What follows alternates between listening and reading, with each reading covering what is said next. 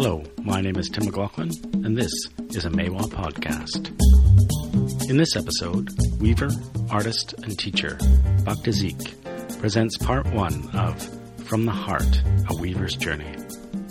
The lecture was first presented at the Maiwa Textile Symposium on October 16th, 2007.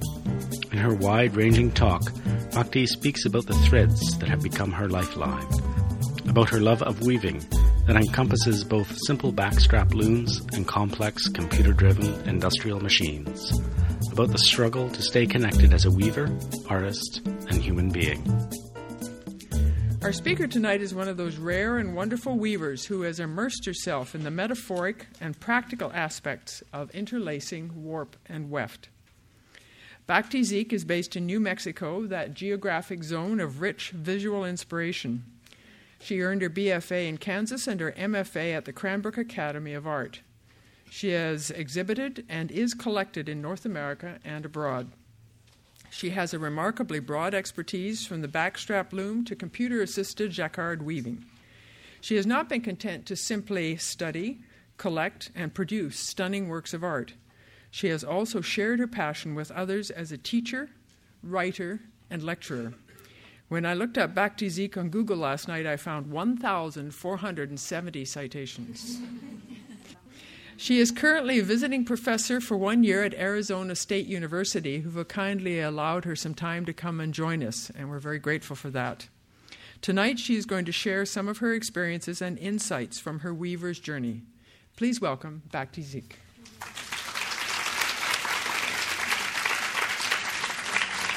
For years now, I've looked at images like this weaver from Nepal working on a backstrap loom and I've looked at them with a kind of yearning and um, nostalgia for the kind of life that I wanted that uh, was inaccessible to me.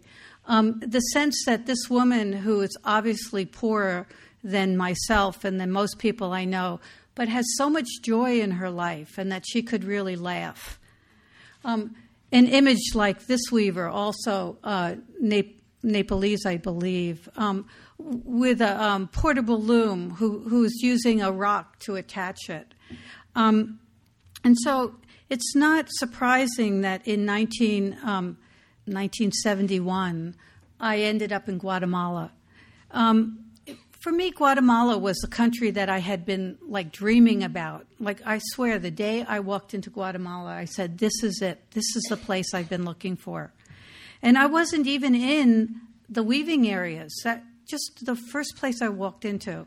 And I stayed for five years. Um, I did a lot of things, but I did mostly, I learned backstrap weaving from very generous Mayan women.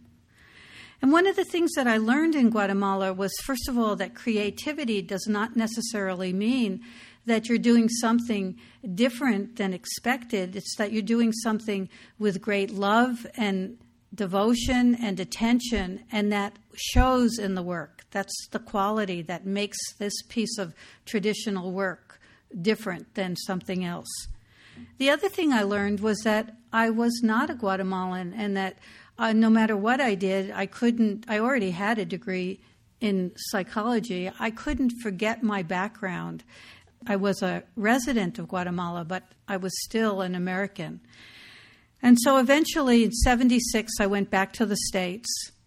I wrote a book with my mother, Nona Ziek, uh, detailing uh, the backstrap weaving process that I learned. And then in 76, 78, I guess, I decided to go back to school. I, I had moved to Lawrence, Kansas.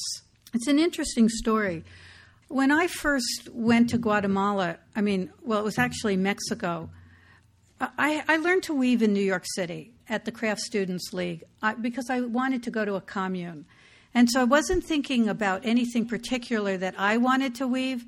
I just wanted to have the skill so that when the commune said, we need a blanket, I could weave a blanket. Or we need dish towels, and I could weave the dish towels. And then it turned out that none of my friends wanted to go to this commune. So that's when I thought, well, I have a BA, I should get an MFA. And I didn't think that psychology and art might not exactly equate. I remember my teacher telling me, oh, well, apply to University of Kansas. They had a very good program. Apply to Cranbrook Academy of Art in Michigan. Well, I was in New York. I was a snob. I wouldn't even apply, I didn't even write for the information about Kansas. I did apply to Cranbrook and get rejected. And then at that time I had also found out about a school in Mexico. So it turned out that I went to Mexico, found out that the school was not rigorous, and so I stopped and then went into Guatemala. So here it was 1978 and I ended up in Lawrence, Kansas for many reasons, one of which I was getting a divorce from my Guatemalan husband. And this was a safe town where we could live and separate. Um, he never spoke English. Um, he was a sweet man, but we had nothing in common. And so it was a safe place. And also, um, I had friends there and it was a i don't know if you remember those times some of you are probably too young but it was a very